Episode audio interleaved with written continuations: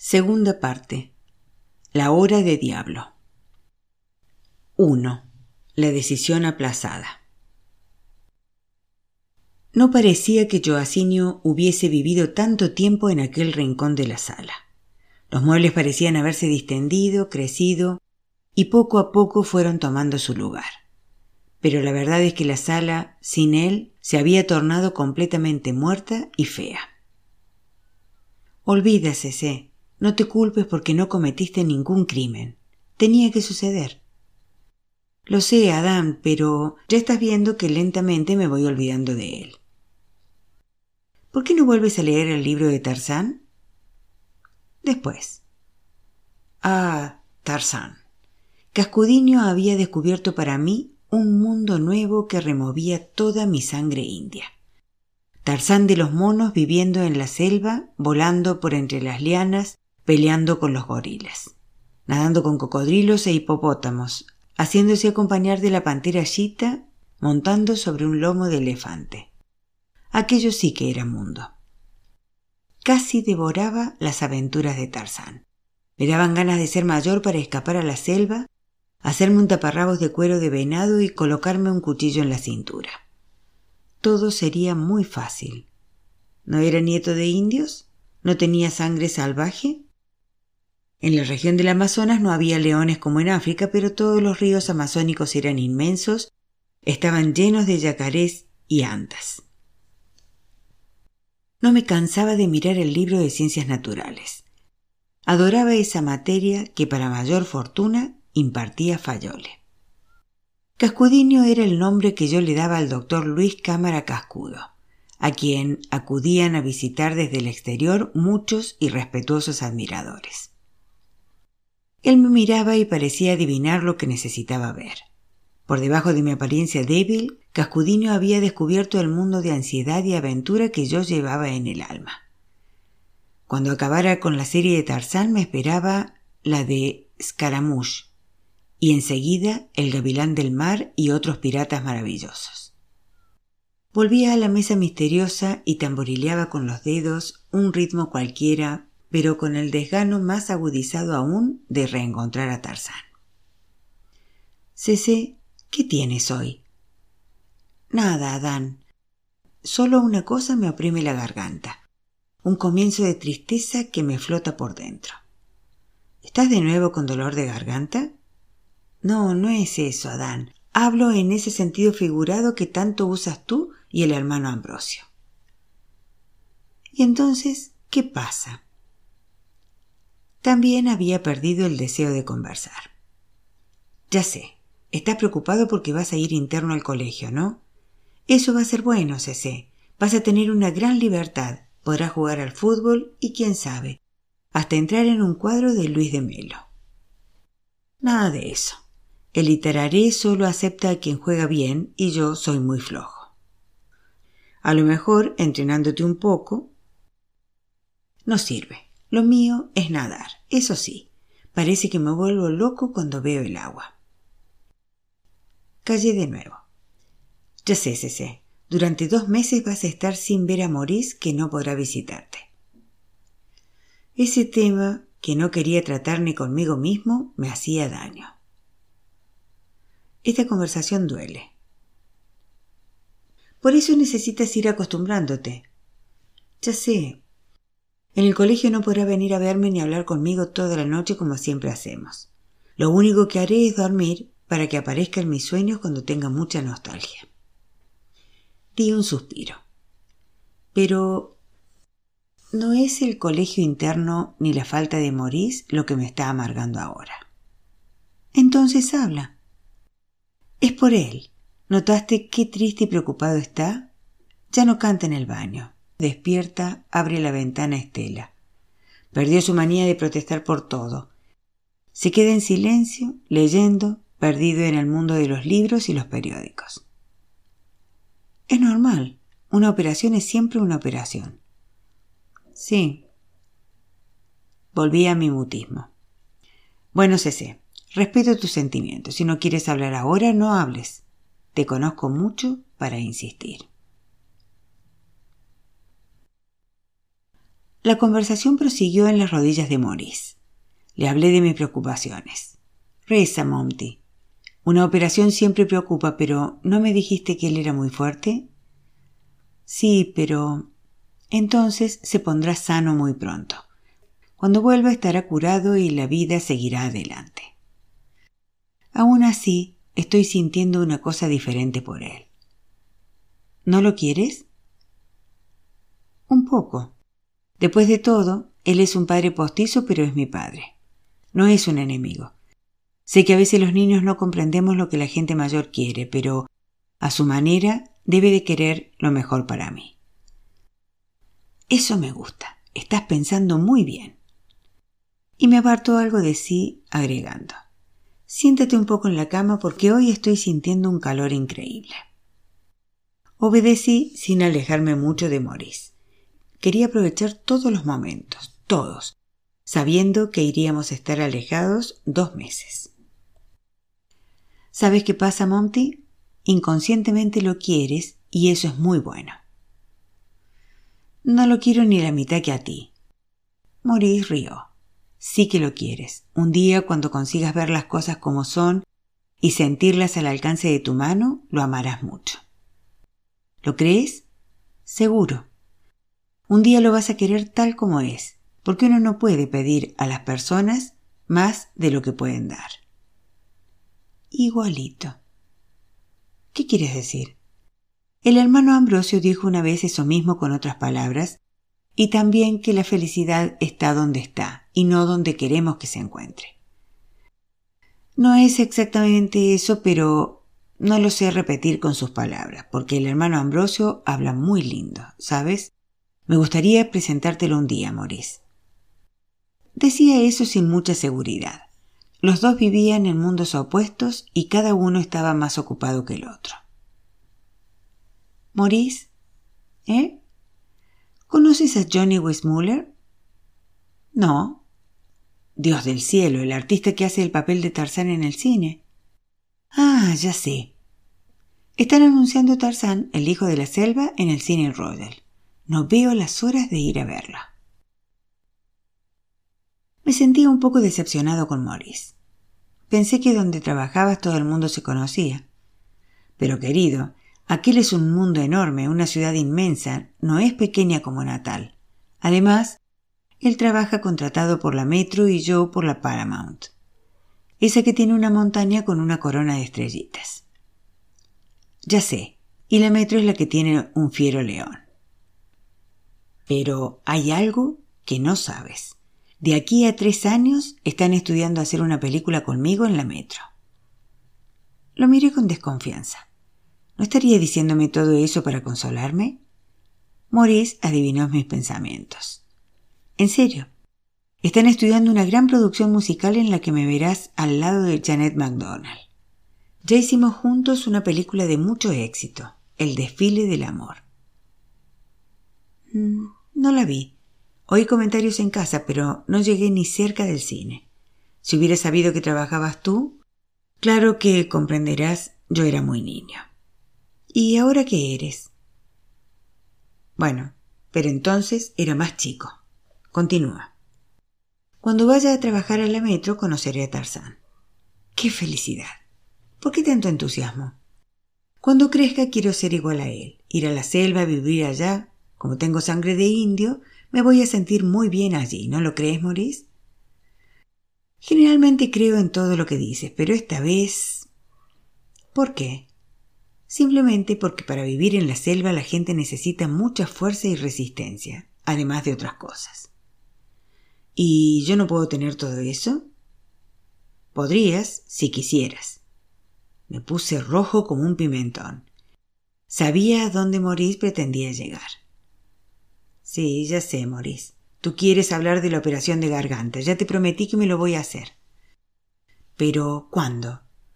Ahora no va a ser posible, ya sabes que voy a estar interno dos meses. Podría hacérmela cuando ellos regresen del río. Caramba, hijo, eso no es problema. Conversa con tu amigo Fayole y él lo resolverá todo. Hice un gesto de duda y ahí no fue Maurice el que me llamó la atención, sino Adán que me amonestó. Sabes que él tiene razón, Cece. Alguna vez tienes que decidirte. Maurice no hablaba, solamente me miraba con fijeza. Está bien, voy a hablar con Fayole. Así se hace, Monty. Quiero verte fuerte, quemado por el sol, nadando como un pez, rompiéndole la cara a todos esos chicos que te molestan. ¿Está bien así?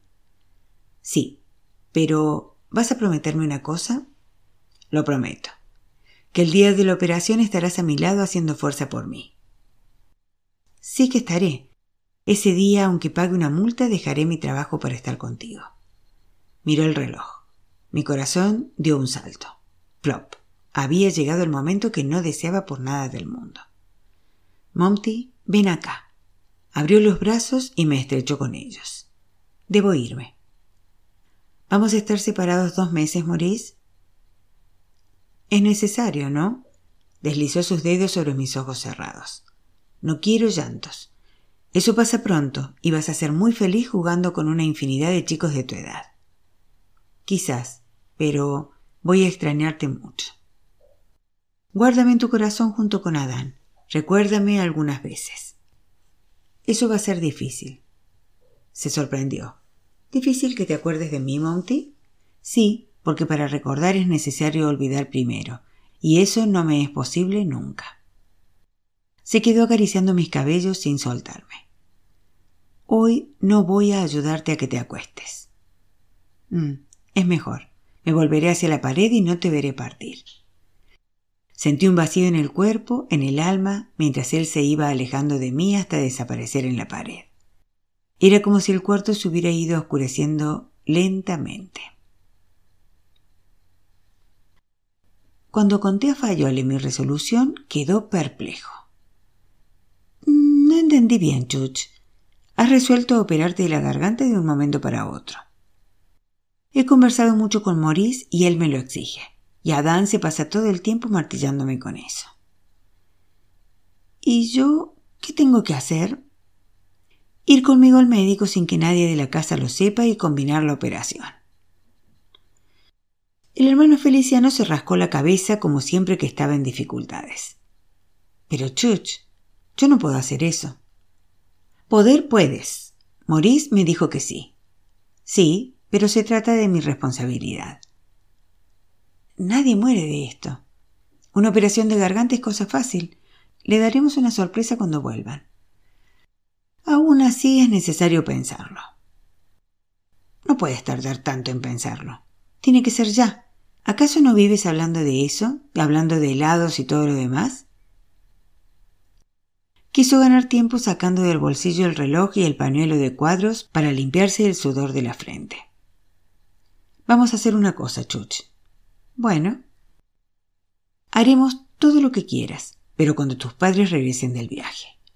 Ah, así no tiene gracia. Sí, porque haremos todo lo que hemos convenido. ¿Quieres escucharme? Cuando ellos lleguen te quedarás aún tres días internado aquí. Arreglaré las cosas y lo acomodaré todo. En ese periodo iremos a ver al médico y a combinar la operación. Sin que ellos lo sepan. Secreto absoluto. Eso sí, hay una cosa, que para que esta vez sea de verdad, me tienes que dar tu palabra de honor. Te la doy ahora mismo.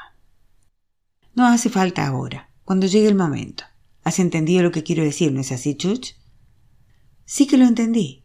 No quieres que haga nada en ausencia de ellos porque puede suceder algo. Exactamente.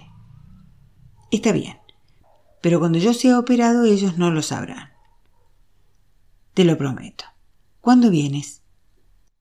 Embarcan dentro de dos días y en cuanto partan vendré con mis cosas. ¿Ya conseguiste eso del hermano Luis? Sí, bandidito. Estarás con los mayores aunque el hermano Ambrosio no estuvo muy de acuerdo con la idea. El hermano Ambrosio es muy anticuado. ¿Te imaginas Fayole lo que hubiera sido estar en medio de esos mocosos? Él rió. Ahora vete corriendo a clases, Chuch, que ya sonó el timbre. Fueron los meses más felices de mi vida hasta entonces. Jugué al fútbol, me arañé, peleé, corrí, me doré al sol, y como por milagro mi garganta merecía un diez de nota. No dio señales de vida ni una sola vez. Una tarde, el hermano Flavio, viéndome tan colorado y alegre, comentó al hermano Manuel. Mire el rostro de ese muchachito, colorado como una manzana. Era lo que él necesitaba, jugar con otros chicos de su edad, salir de la jaula. Podía hacer lo que deseaba y nadie me prohibía nada. Yo mismo era responsable de lo que hacía. En esa época mi familia aumentó un poco. Fayole me daba dinero para que fuera al cine los domingos y los días de fiesta. Vi a Joan Crawford en una película llamada En ese siglo XX. Como Maurice estaba lejos, pensé que ella podría ser mi hermana. Y siendo una hermana tan elegante, tan diferente de la hermana aburrida que yo tenía, bien podría casarse con Johnny Westmuller, de manera que todos podríamos ir a la selva sin peligro alguno. Otra película notable fue La mujer pintada, con un actor al que nunca viera anteriormente, Spencer Tracy. Una película con un buscador de perlas en la cual un artista brasileño hacía de nativo, Raúl Rulien. Pero a ese yo no lo hubiera querido ni para tío. Spencer Tracy sí. Después me conseguí dos hermanos, George Raft y Charles Boyer. Hermanos mucho mayores que yo. Bastaba que llegara el domingo para que Fayoli me mandase al cine. Dejaba que viera la película que yo quería comprendiendo que nada de aquello me haría mal. Cuando llegaba a las cuatro, él se escabullía, daba una vuelta por la plaza Andrés Albuquerque e iba a esperarme al final de esta. Le contaba todo lo que había visto y él quedaba encantado. Cuando le hablé de mi nueva familia se echó a reír. Pero Chuch, ¿no es demasiada gente? ¿Y qué importa? Siempre tuve muchos hermanos, Fayole. Él volvía a comprender mi soledad y a ver cuánta falta me hacían mis hermanos tan alejados de mí. Solo hay algo que no entiendo. ¿Tu nueva hermana es hija de Maurice? Bien podría serlo porque él tiene muy buen carácter y es la bondad en persona. Pero mis hermanos no se entienden. Charles y George son como Caín y Abel. Se odian. Cuando estoy con uno no puedo estar con el otro. Tampoco son hijos de Maurice ni sobrinos de Spencer Tracy. Fayole se sentaba un instante para descansar en el banco de la plaza y seguía riendo. Si continúas contándome cosas me haré un lío tremendo. Es un poco complicado, pero no tanto. Dime una cosa, Chuch. ¿Cuándo tienes tiempo de ver a todo ese mundo? Cuando tengo ganas, hasta en tu clase de ciencias generales. Tomo el libro, soplo un vientecito por la ventana y todo se transforma.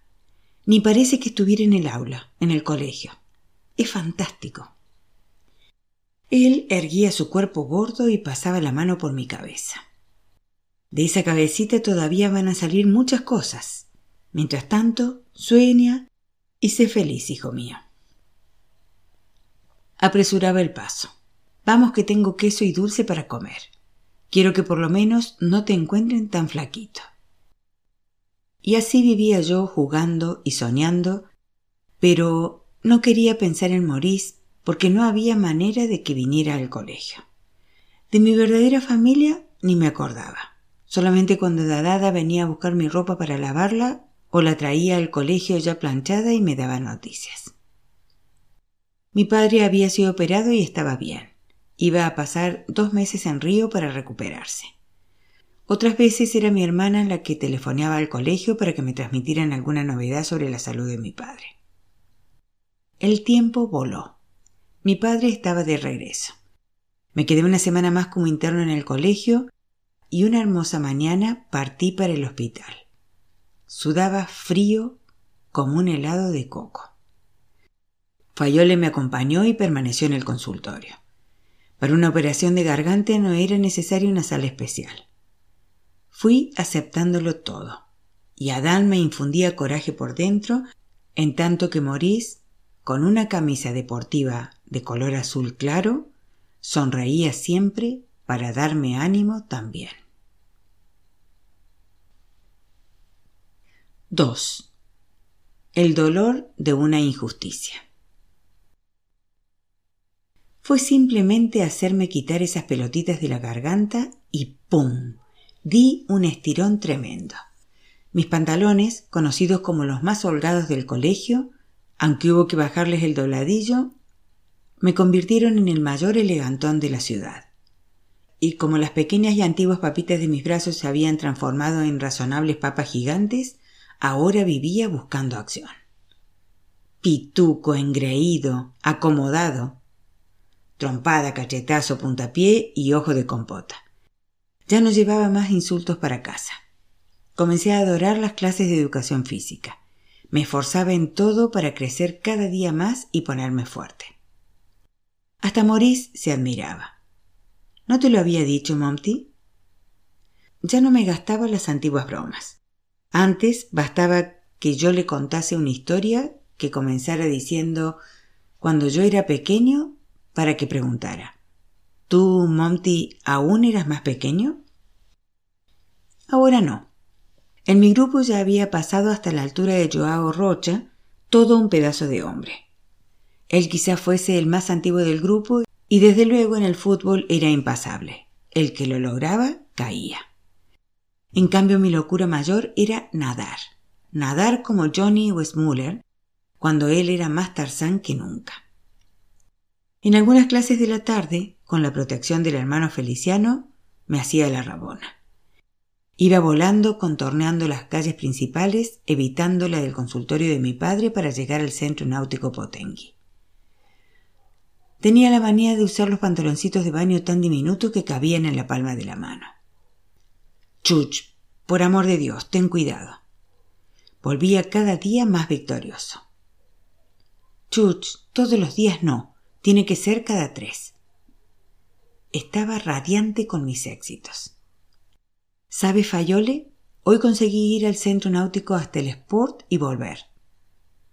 Hago eso a todas horas y sin cansarme. Fayole escuchaba aquello encantado. No sé, Chuch, si lo que hago está bien, pero me da gusto ver que ya no eres aquella criaturita triste y menudita. Por tu causa, todos los días tengo que hacer un acto de contrición. ¿Y no vale la pena? Sí, pero vivo rezando desde que te vas a nadar hasta que vuelves. Mi corazón queda sobresaltado. No hay peligro, Fayole. Dentro de poco podré ir hasta el muelle de Tavares de Lira. Todo eso está muy bien, hijo, pero siéntate en esa sillita que vamos a tener una conversación muy seria. Obedecí. ¿Qué sería? ¿Alguien me iría a delatar en casa? Sé todo lo que pasa allá en el centro. Reí. Caramba, Fayole, ¿estás preocupado porque nos cambiamos la ropa unos frente a otros y quedamos todos mezclados niños y hombres? No, eso es una tontería. No hay maldad en ello. Después de todo, también tú estás haciéndote un hombrecito. Me hinché de orgullo. Conversé con los mayores, los que van a remar los domingos. Sé que hay algunos muchachos mayores que van a nadar cerca de los navíos anclados, ¿no es así? Así es pero solo los grandes nadadores como Jonás, Honorio y Ebenezer. Por el momento, eso es mucha cosa para mí. Aunque llegues a nadar mejor, prométeme que nunca nadarás cerca de los barcos. ¿Por qué, Fayole? Porque dicen que esa zona está infestada de tiburones que vienen de la entrada del puerto atraídos por los restos de comida que arrojan desde los barcos. Mm, eso también es verdad. Entonces, pero hasta ahora nadie fue atacado por un tiburón. Pero puede haber un primero, ¿no es cierto? ¿Vas a hacer esto por mí, Chuch? Más tarde te lo podré prometer porque ahora no puedo nadar tanto. Recordé un detalle. Fayole, ¿te gusta el melón? Él agrandó los ojos sorprendido por ese tema tan diferente del abordado. No me gusta mucho. Me deja haciendo muchos así, casi siempre. Sonreí. Aquel así quería decir eructos. ¿Y qué tiene que ver eso con nuestra conversación? Mucho. El olor del melón es muy fuerte, ¿no? Terriblemente fuerte. Pues es un aviso que conoce cada nadador del club. Los tiburones tienen olor a melón, y cuando algún chico lo huele primero, mete el grito, melón. No queda nadie por allí cerca. Todo el mundo se va volando a la rampa y si alguno está más lejos, sube enseguida un bote anclado hasta que pase el olor. Fayole se llevó la mano al pecho. Había quedado casi violáceo de desesperación. Chuch, me vas a prometer eso ahora mismo o no voy a tener paz en mi vida. Hablé con voz más tierna. No te asustes, Fayole. Nada me va a suceder. Te prometo que no nado tan lejos y cuando hago mis entrenamientos voy siempre por el rincón de los edificios. Él soltó un suspiro enorme y pareció apaciguarse con mi promesa. Está bien. Mira que me lo prometiste. Y es la palabra de un hombrecito. ¿Acaso no dijiste que yo lo era? Estábamos enfrascados en una conversación larga y suelta. Saltábamos de un tema a otro con la mayor facilidad. ¿Te imaginas a Dan? Tarzán luchando contra King Kong. Va a ser algo fenomenal. Pero Tarzán al lado del gorila va a parecer un pollito. Eso es lo que tú piensas. El Tarzán hijo de la selva luchó contra un mono casi del mismo tamaño, y le bastaba soltar su grito de guerra para que todos los elefantes corrieran en su auxilio. Seguro. Entraba en el comedor un vientecito agradable. La pila de libros se encontraba a mi lado, pero ¿dónde estaba la voluntad? El viento quería llevarme bien lejos. Era el viento que yo llamaba Apache. El viento que surgía cuando Winnetou galopaba por las sabanas y lanzaba para atrás sus cabellos largos y negros. Ahora tenía la manía de Winnetou. Mi padre había comprado los tres libros y después de leerlos los había abandonado en el estante de modo que ahora estaban en el escondite de la mesa. Siempre había un tomo a mi disposición. Sonreía de los comentarios que mi madre hacía con sus vecinas. Esa es la cualidad que tiene. No da trabajo para estudiar. Saca muy buenas notas. Apenas está algo flojo en matemáticas. Aquella era una materia horrible. Mejoré un poco mis notas porque Fayole fue quien enseñó álgebra en mi curso. Enseñando él y siendo el álgebra una materia con más letras que números, me agradaba más. ¿Viste, Adán? Todo el mundo me está respetando en el colegio. Nadie quiere hacerse el vivo conmigo. ¿A ti también te parece que me estoy volviendo un hombrecito? Sí, y tan rápidamente que dentro de poco no vas a necesitar más de mí y me podré ir. Ya vienes con esas tonterías de nuevo. Es la tercera vez que me hablas de eso. Nadie puede luchar contra lo inevitable. Caramba, Dan. Uno está feliz sintiéndose el viento apache y vienes tú a hacer el papel del diablo. Quedamos un tanto amoscados. Mi pensamiento se concentraba en el misterio de las cosas. Ya había cumplido doce años. El tiempo pasaba. Mi segundo año de bachillerato estaba por la mitad. Y mi vida mejoraba. Ya permitían que permaneciese más en la playa y que invadiera el mundo de la huerta. Conocía todos los árboles de esta y tenía una mina de cosas escondidas al pie del chico zapote. La gran sensación era escaparme por la ventana a la noche y caminar por la pared sin espantar a las gallinas ni pisar las ramas de la manguifera. Grandes telas metálicas separaban los dos gallineros. Primero las gallinas Legon con sus vestiditos impecablemente blancos. Eran todas damas de las camelias. Estaba loco por leer el libro. En la otra separación se hallaban las gallinitas Rhode Island Red, todas muy prolijitas, con sus amplias polleras de color rojo brillante y con una toquita de encaje medio amarilla en la cabeza. Sus saltos eran mayores. Tenían dignidad en todo lo que hacían. Me quedaba horas en la pared viéndolas vivir. Se bajaban para comer con gran elegancia. Parecía que comían brillantes en vez de maíz. Se picoteaban, dejaban escapar un canto que no irritaba y su lenguaje era diferente, posiblemente inglés. De ese tema pasaba otro. En casa me dejaron tener un amigo. Era un vecino de la casa de enfrente tan prisionero como yo. Tenía fama de ser el niño más rico de la ciudad. Solo salía en automóvil y muchas veces yo lo acompañaba al colegio en aquel cochazo de bocina con voz de vaca. Su casa inmensa parecía totalmente cerrada. Era criado por las tías que nunca abrieron las ventanas por miedo al sol.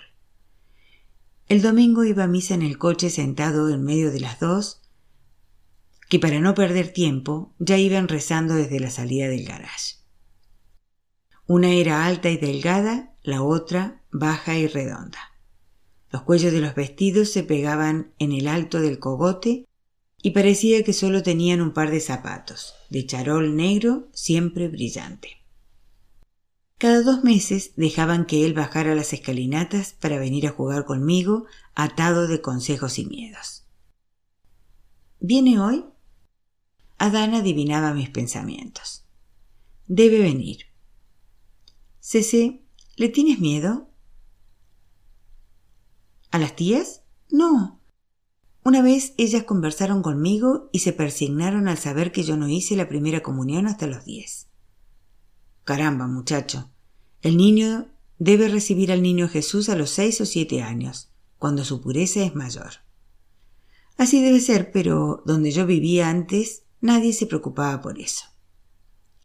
La más alta me miró con pena y preguntó emocionada. ¿Por qué?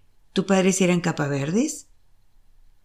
La más baja se persignó al oír ese nombre. En el colegio Fayole me explicó que así se llamaban a los protestantes. Adán cortó la conversación e insistió. Pero, ¿vendrá hoy? Ya te dije que debe venir. Seguramente sus tías piensan que también él se está haciendo un hombrecito. Hombrecito. Aquella palabra era una delicia para mí. Y creo que también para Adán. Tan hombrecito que mi padre no quería que conversara con las sirvientas, ni siquiera con Dadada, a la que ya no podía llamar así. Isaura, ¿oíste? Isaura es su nombre. Y venía una observación mucho más fuerte. No quiero verte en la cocina. Eso no es lugar para chicos. Adán, ¿por qué insistes en saber si viene o no? ¿Hoy no es el día de la ambulancia? Di un salto. Cierto. Mi primo de adopción se había roto una pierna. Necesitaba que lo examinara con los rayos X en el consultorio de mi padre. Habían conseguido una ambulancia, pero como en el hospital solo disponían de una, fue pedida para la noche. Vendí a las ocho a buscar a mi padre, sin saber por qué había sido invitado a ir con él. En verdad no me preocupaba mucho por su pierna. Lo que yo quería era viajar en la ambulancia. Eso ni qué decir. Desde temprano me perseguía esa idea. Fue lo primero que conté al hermano Feliciano y era la primera cosa que contaría a Maurice cuando llegara la noche, cuando todo hubiera terminado. Hay tiempo. Aún se puede jugar un poco en la calle. La cena la van a servir más tarde porque a él no le gusta trabajar con el estómago lleno. Todo está combinado. También él se llamaba Joacinho, Joao Galbao de Medeiros. Siempre andaba muy bien vestido. Llevaba un pantalón de casimira azul y una blusa de seda color paja. Habíamos cenado como estaba previsto y ahora, en un banco del jardín, frente a nuestra casa, jugábamos apostando palitos de fósforos ya gastados. Cuando un automóvil subía la ladera apostábamos si la chapa era nueve o no. El juego se demoraba mucho porque en Natal había pocos coches y de noche la circulación disminuía. De vez en cuando, allá arriba en la casa Castillo, las dos tías asomaban las cabezas por las ventanas teniendo cuidado de ponerse un pañuelo en el cuello para no engriparse. Aquel gesto las retrataba de cuerpo entero. Cuando llegara la hora tocarían en un timbre agudo. Y yo, Asinio, alisándose los cabellos, la blusa y los pantalones, me apretaría la mano y partiría. El horario habitual no tenía que pasar de las ocho y media.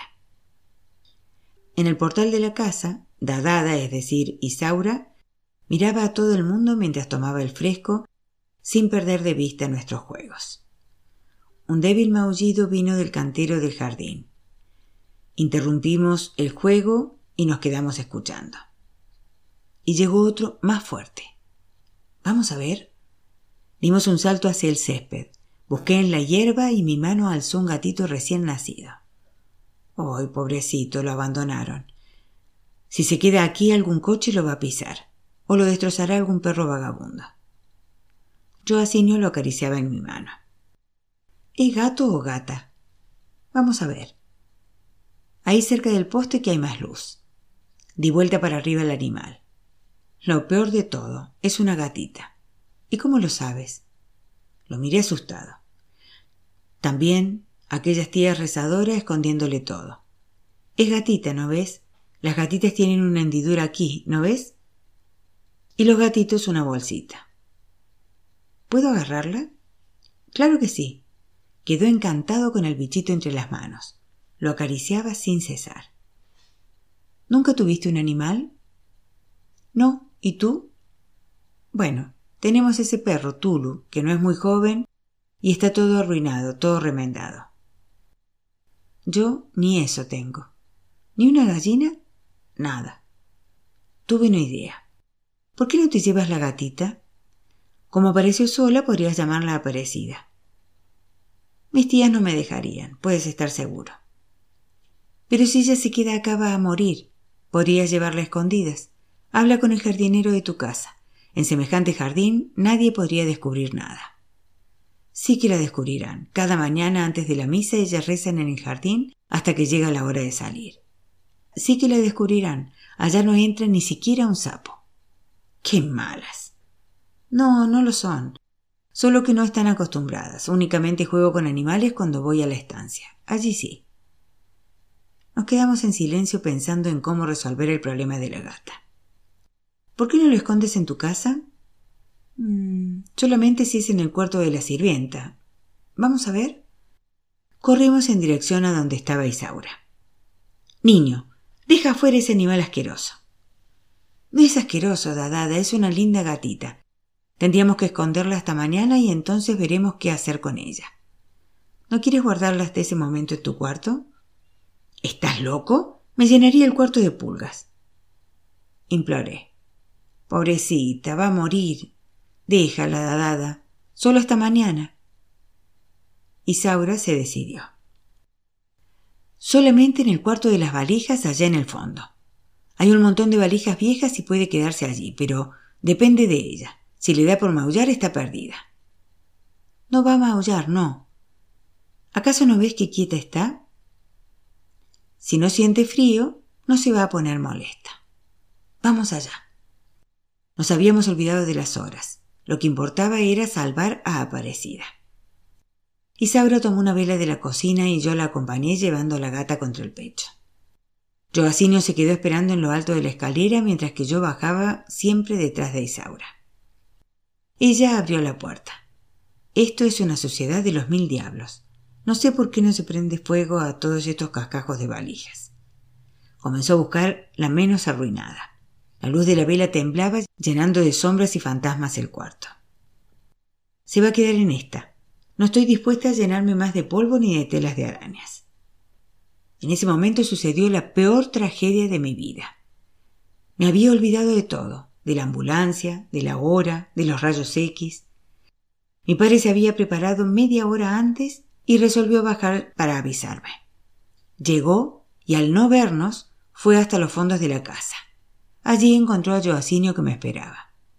Se puso furioso y comenzó a imaginar el resto. ¿Dónde está él? Joacinio temblaba de pies a cabeza asustado por su voz. Apenas alcanzó a señalar hacia el cuarto donde se veía la luz de la vela que escapaba por la ventana. Tuve el presentimiento de lo que ocurriría y salí con el corazón a los saltos. Venga acá, desobediente. Subí la escalera con las rodillas temblorosas. No tenía voz para decir ni siquiera una palabra. Me dio un empujón e hizo que caminara delante de él. Nos detuvimos en el jardincito iluminado y su voz acompañaba la ira de sus ojos que centellaban. Entonces, indecente, ¿qué estaba haciendo en el cuarto de la sirvienta? Inmoral. Suba ya y no viene conmigo a ver los rayos X. La sirena de la ambulancia sonó arriba en la ladera. Parecía serrucharme por la mitad. Mi padre me volvió la espalda. Yo estaba rígido, muerto de dolor y vergüenza. Ni vi a Joacinio escapar y subir la escalera de su casa, todo despavorido. No podía moverme. Un terrible nudo de dolor oprimía mi garganta y me impedía llorar. En mis oídos una pregunta se repetía dolorosamente. ¿Por qué todo esto, Dios mío? El viento que rodaba por el jardín enfriaba sobre mi cuerpo el sudor que empapaba toda mi ropa. Isaura subió la escalera y vino hacia mí. Indignada, comprendía todo el tamaño de mi tragedia. No le importaba lo que podían imaginar de ella, pero en su rudo modo de pensar consideraba un crimen que hiciera aquello con una criatura. Vete adentro, ve, me empujaba con dulzura. Mis dientes castañaban como si estuviera masticando un fruto duro y amargo. Vamos, ven para adentro. Mañana le explicaré a tu padre lo ocurrido y todo habrá pasado.